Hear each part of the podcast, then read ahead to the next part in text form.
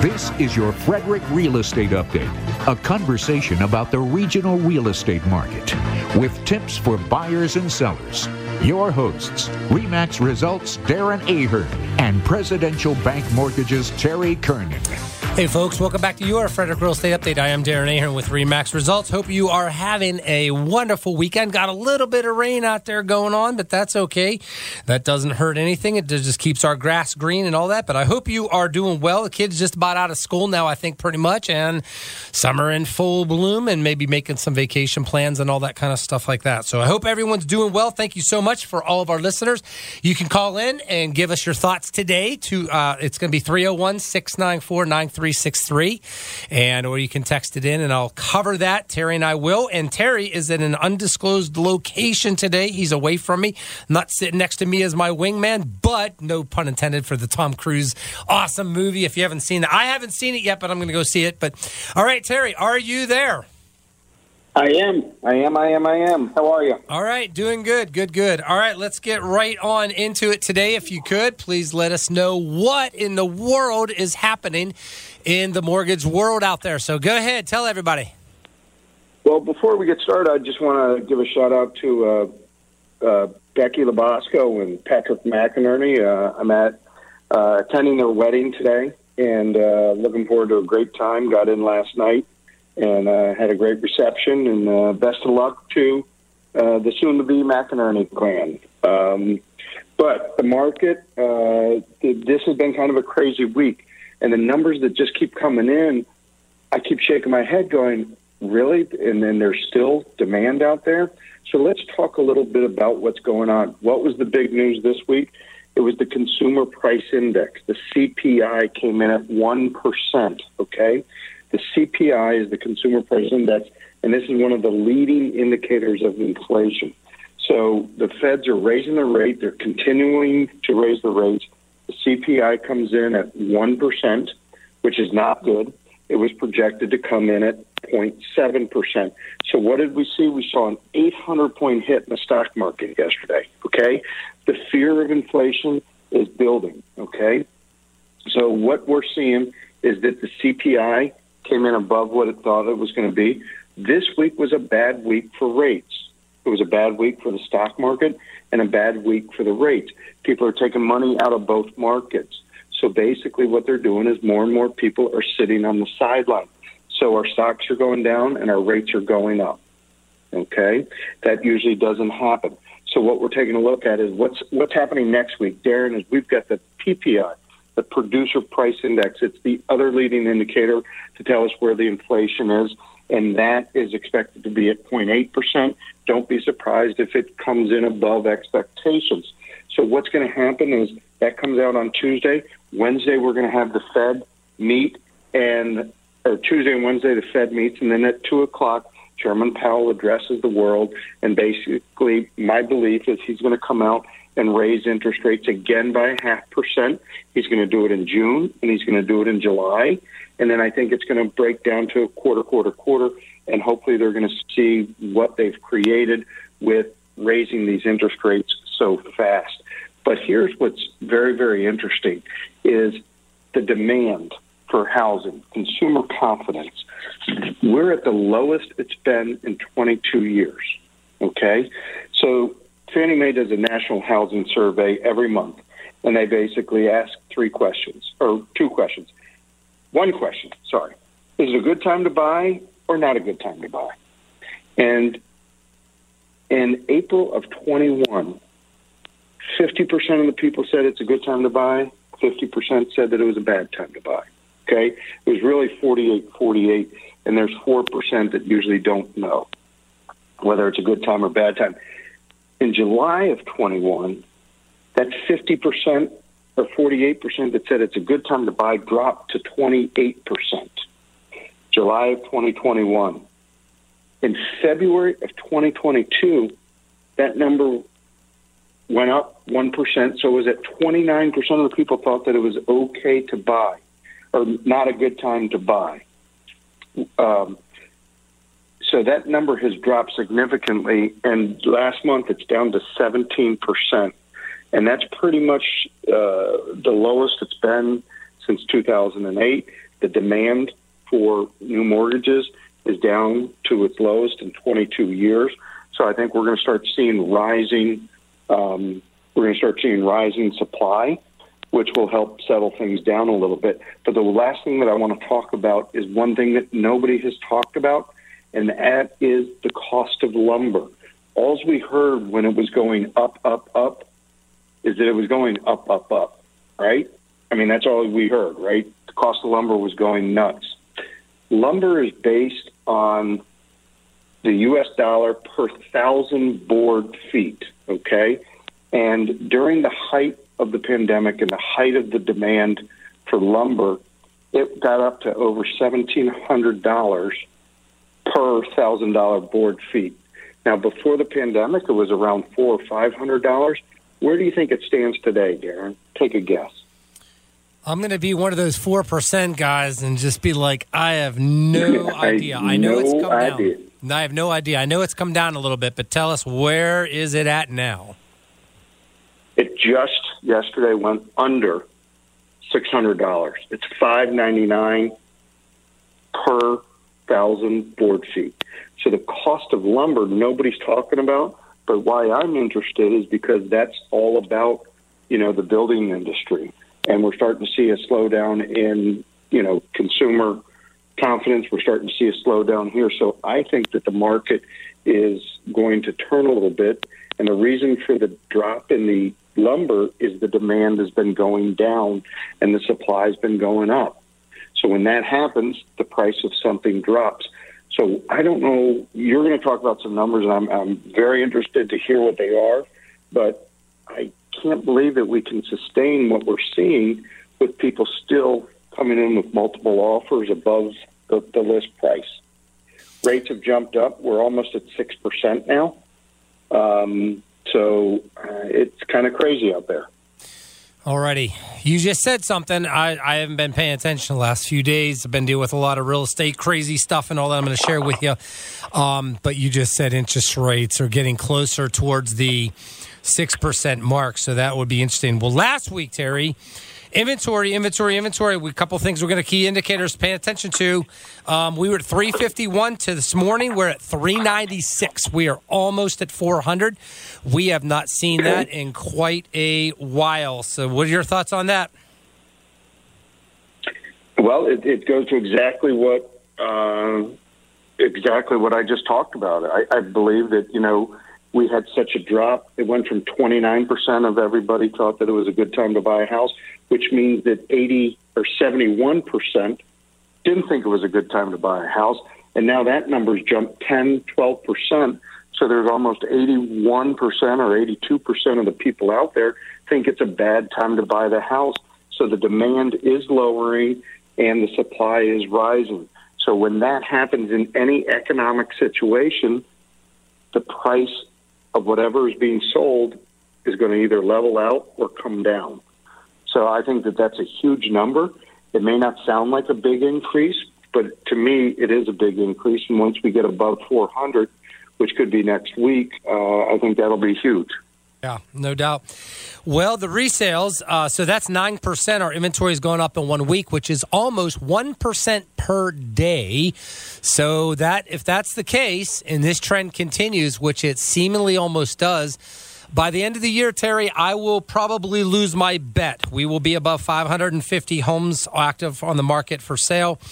Um, new construction's not going to be part of that number much at all because that's at 135 and that's where it stays. It may go to 150, but I think that's actually going to go a little bit lower while the resales rise up a little bit higher and is the driving number of that as sellers are now more than ever realizing that we're more than at the top of the market, I think, in most cases. So resales 261. Average time on the market, um, the um, average, the median is 15 days. The average now is 21 days.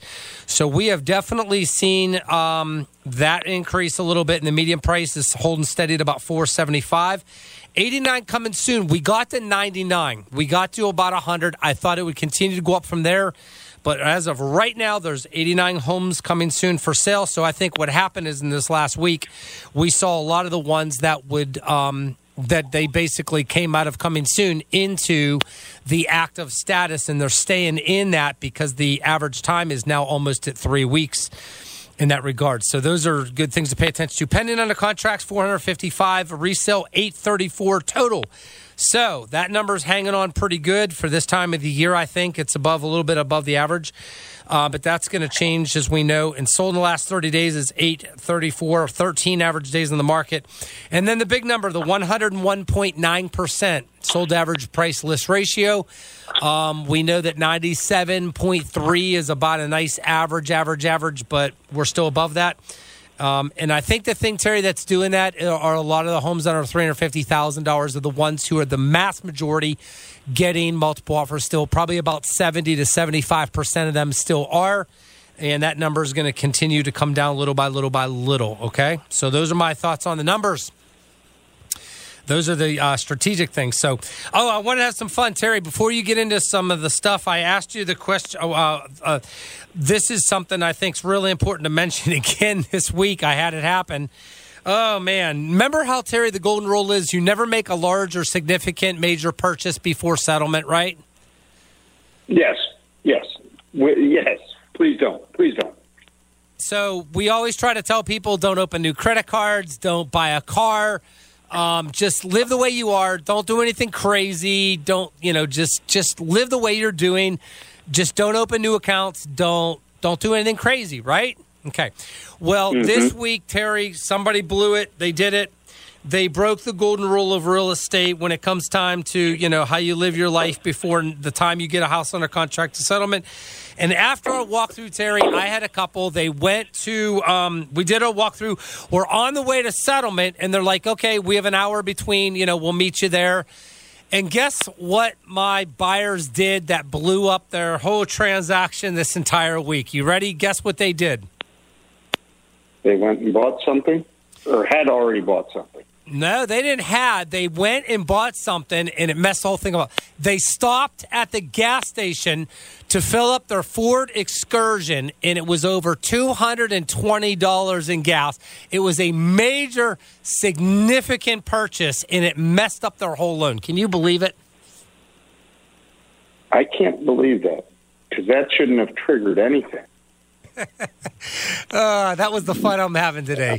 Terry, we just added into the whole entire significant major purchase. Going to the gas station is now something to stay away from before you buy a house. How's that? All right. That sounds good. There you go. That was my fun. Come on, you got to laugh. If we no, if we go to the gas station and we cry, I thought you were being serious. I was being serious, but when you pull in, but now instead of going to buy furniture or things like that, we already know that. Don't go to the gas station so you after you get the keys to your dream home, then you can start crying your eyes out the gas station. But for now, you got to have fun a little bit and laugh for a minute because you can't make this stuff up. So yeah, my TDI Jetta, it was eighty dollars to fill it up now. So overnight, it's true prices went up again. This morning it was 80 bucks. So, all right, Terry, let's talk about this. Um, I asked you last week, and this is significant on one of my listings a home with a, a spring fed water supply can it pass for an FHA, VA, or USDA loan, or does it have to be a conventional loan only? And I know this is a rare situation, but you and I like to talk about because somebody's going to buy this house. I already got four more showings this weekend. We did have to lower the price. We adjusted the price ten thousand dollars more. It is really good now because I got four showings this weekend, and I'm pretty sure we're going to get an offer. But if you were doing the loan on this house, what can the buyer do? Well, um, I, I talked to a couple different people, and one of the people I talked to was Kenny McLean, who we have as a guest as you know as an appraiser, as an expert appraiser.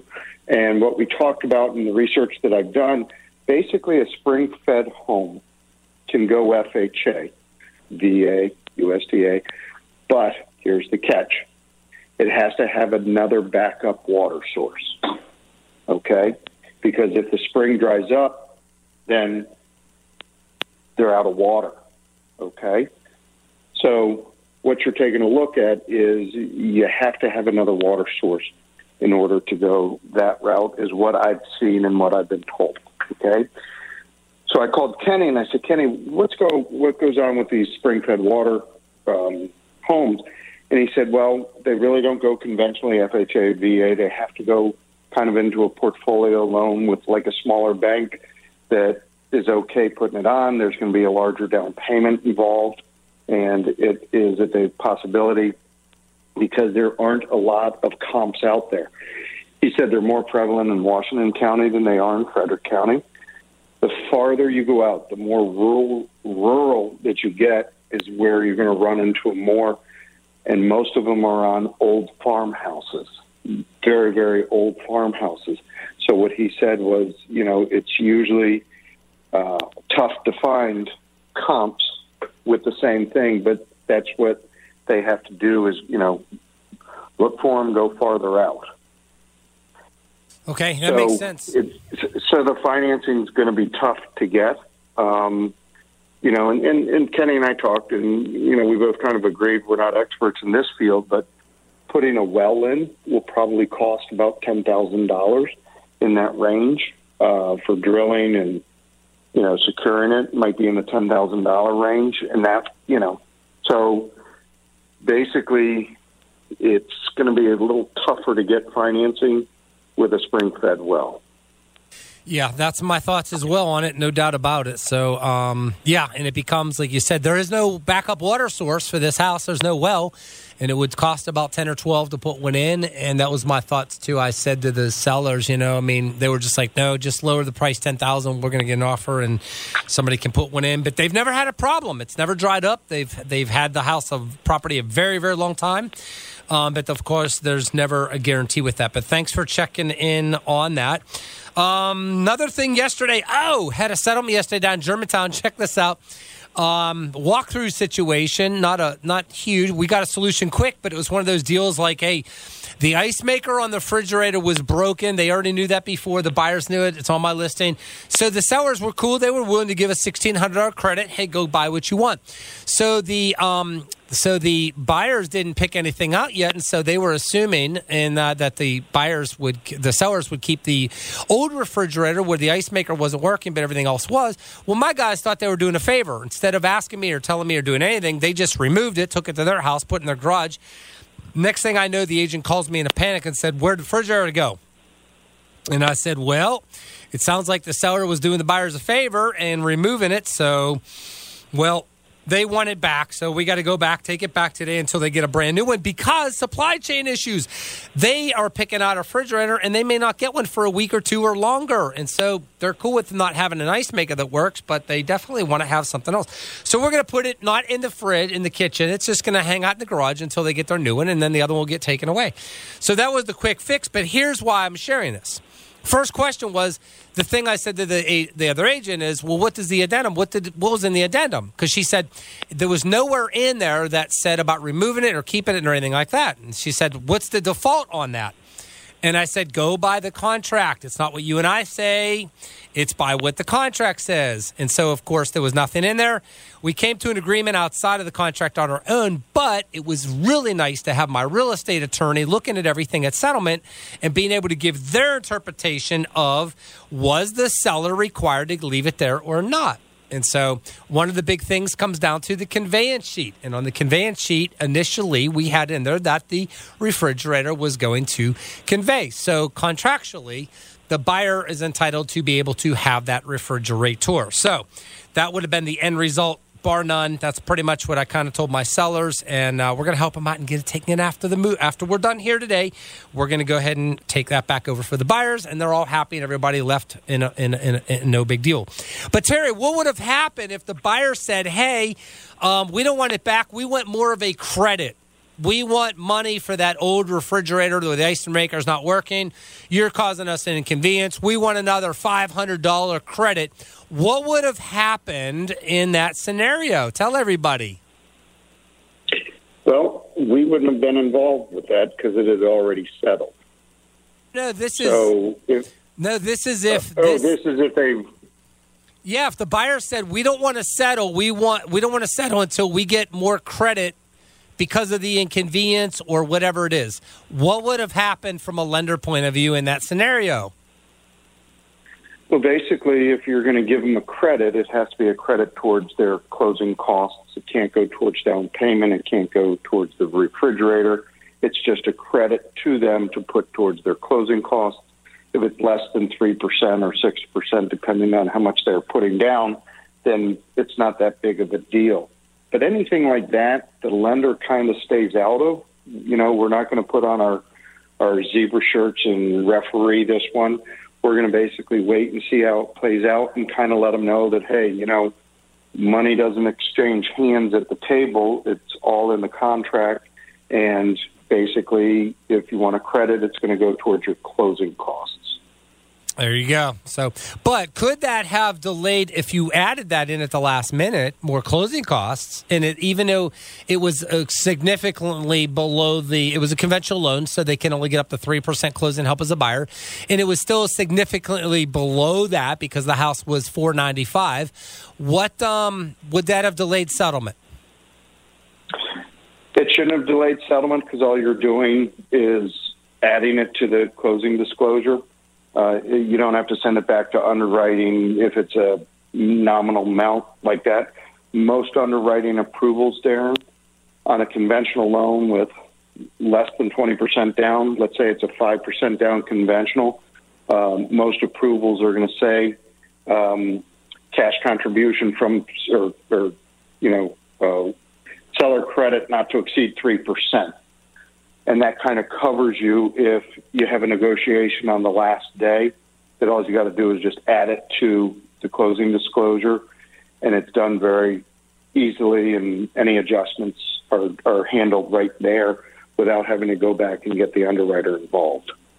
All right, that is good to know. I hope everybody was listening to that because this stuff is really technical, very significant on the rules of what you can and can't do, especially at last minute stuff, Terry, right? And this is the stuff where, thank God, doing this so many hundreds and hundreds and hundreds of times, you get an idea. And uh, I wouldn't want to be a new agent in this business. Uh, to be very honest with you, I'd rather go to medical school and do a residency in the whole nine yards practically some days that I deal with, as you can imagine. So thanks for that. That is good to know. Uh, the good news is we didn't have to do none of that kind of stuff. We got they got worked out very quickly, easily done. Put it in the bottom of the beautiful addendum for the walkthrough that this is what buyer and seller agrees to have happen, and everybody signs off in it and happy, happy, happy. So, um, but man, I can tell you now, not every settlement ends with happy, happy. Everybody's in agreement. Took two minutes. That was easy. If it was like that in our world today, Terry, we'd be in good shape. We could run the government. Ha ha! If we could do that, yeah. it'd be amazing. All right, thoughts about the market as we finish up here, Terry, in the next five minutes or so. Um, I'm more worried about the stock market, like you said, than the real estate market. Even though some of the numbers you're sharing are very significant, we'll pay attention to it, and especially buyer demand and how they're navigating through things like that.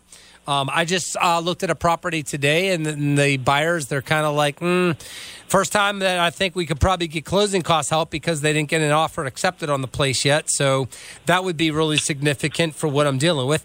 Um, but one of the things I want to talk about is, as you know, I was in North Carolina. I went to Atlantic Beach where I was going in the 70s as a child. I haven't been back in 40 years to go there and actually stand on the sandy beaches and be right next to the house um, in front of the house where we stayed as little kids in the 70s and to be able to see the neighborhood and what's changed in the whole nine yards since then. But back in the 70s, the reason why I'm bringing this up is because of real estate stuff. I started to, of course, I'm looking around, dreaming, thinking, hey, let's buy one of these. Hey, now that I'm the parent, I got children, let's buy one of these beachfront places so our kids can come back here one day. We can rent it out, we can Airbnb it, we can have a lot of fun. Because I stayed in a nice Airbnb, and the tune of that cost was very significant. Uh, but it's gorgeous and it's beautiful. So it got my mind thinking of real estate investing. And then I started thinking, wait a minute. Back in the late 70s, my parents could have purchased this home for well under, probably a little under, under $100,000, no doubt, right? So beautiful house, updated. Everything in the area has grown, the whole nine yards, and the homes that are pretty close to it on the beach. Terry, they're selling for between a million and one point four million dollars. Okay, So I'm thinking in my mind, well, what would have happened if my parents took savings and instead of buying this house and having a mortgage? Because as you know, back then, uh, the rates in the 70s were what, 10, 12, 14% interest rate? And let's say they had the 20% back in the day to put down. Let's say it was $100,000, which it would have been. And they had a loan for $80,000 back in the 70s at the tune of 12 or 14%. What do you think the mortgage payment would have been on for that beachfront property? How much would the mortgage payment been approximately? Oh boy, um, I don't know. I'd have to run some numbers, but hundred thousand, fourteen, probably thousand dollars. Okay. All right. So it's a thousand. Let's just have fun here. So let's just say back then the payment would have been a thousand dollars a month, right? Well, I talked to my dad and I found out that that for one week to l- rent that house, it was um it was three hundred and seventy five dollars a week to rent the beachfront house. Well, that doesn't sound like a lot of money till he told me, yeah, but our mortgage payment for the house you lived in was $197 a month. So it was double, it was nearly double. For the beach, it was nearly double, which today, if you have a $2,000 a month mortgage, that would be like you paying $4,000 a week for a beachfront house, which that's about what they rent for and then some. So all of a sudden I started thinking, well, this is all pretty relevant until I realized, wait a minute, wait a minute. You could have rented the house out, it would have paid for itself and then some. And the value goes to $1.4 million. And yes, you got to put a lot of money and everything in it. And then I started thinking about our little stock market that we're dealing with right now.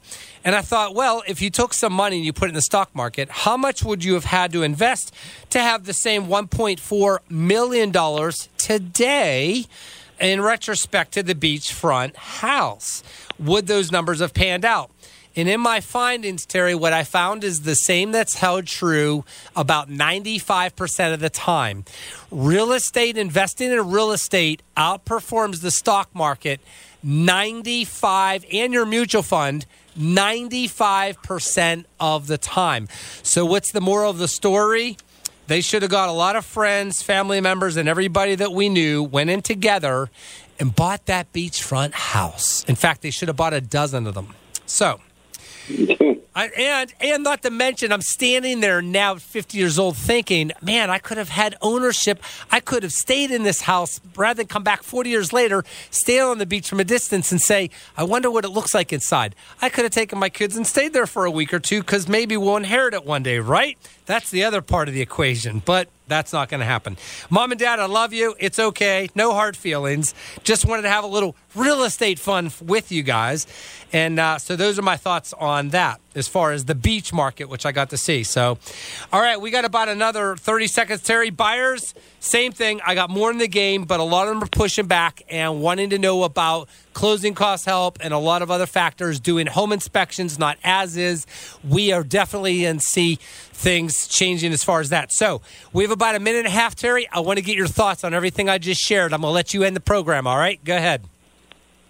Yeah, so let's talk a little bit about the beach and, and second homes and stuff like that. I've talked on the show before.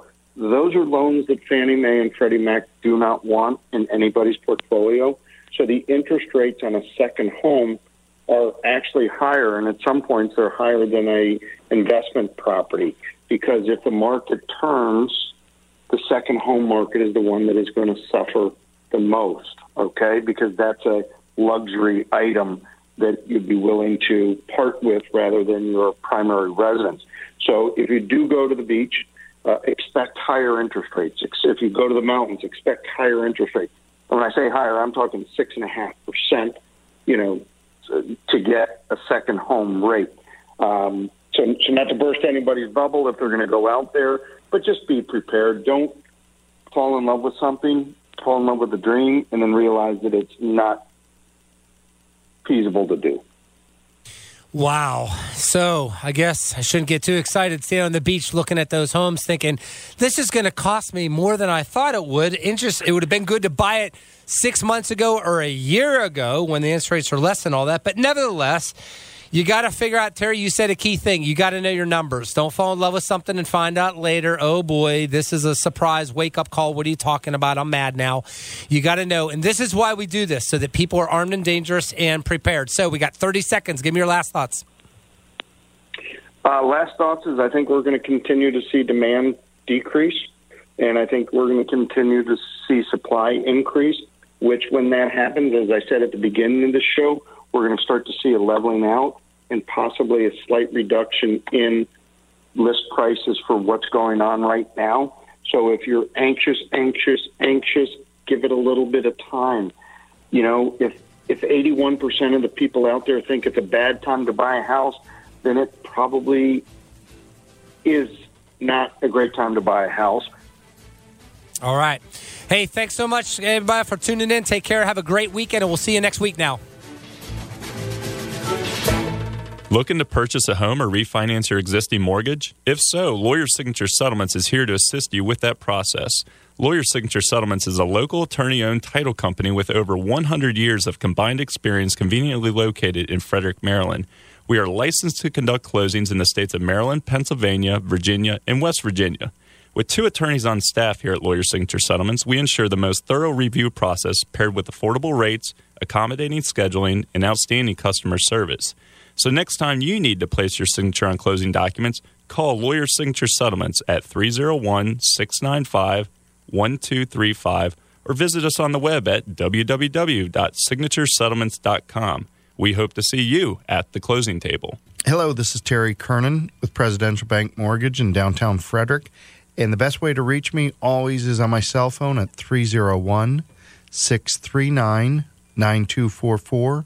301 639 9244, or you can always email me at tkernan at presidential.com. And this is Darren Ahern from Remax Results. You can reach me anytime, 240 344 1713. Again, it's 240 344 1713 or at Darren Ahern at gmail.com. Thanks so much for tuning in to your Frederick Real Estate Update. We will see you each and every Saturday right here on WFMD at 11 o'clock.